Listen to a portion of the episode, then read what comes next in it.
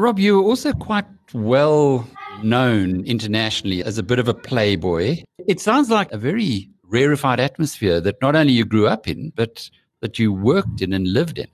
Yeah, I was very lucky. I married Kim, my first wife, fantastic Californian in the fashion industry. And in London, you know, I'd get invited to all the sort of investment banking and other related parties and shooting and golf type things. She'd be invited to all the fashion parties, and we'd go together to all of these. So we'd be seen at all the who's who parties in London for a number of years. So maybe that's where the Playboy uh, came from. But I was always with her. When I met my wife, Katie, my gorgeous New Zealand doctor wife, I think she's an alien sent from another planet because she is so amazing and perfect. And all my friends agree.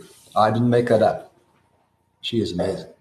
One of the Buffett things as well is he says, when you marry, make sure that you marry well, because that's going to be the difference between success and failure. It is wife number two for you. So I guess you had to be pretty clear. You got this one right. I wasn't going to get married again. I was very happy being single, traveling the world I was in New Zealand and I'm not very religious or spiritual, but I saw this girl across the room and that was it. I mean, that was it. Love at first sight.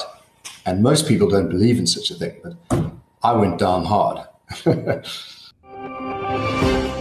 This moment of clarity comes from one of thousands of interviews you'll be able to access by downloading the free biznews.com app in the Apple or Google Play app stores.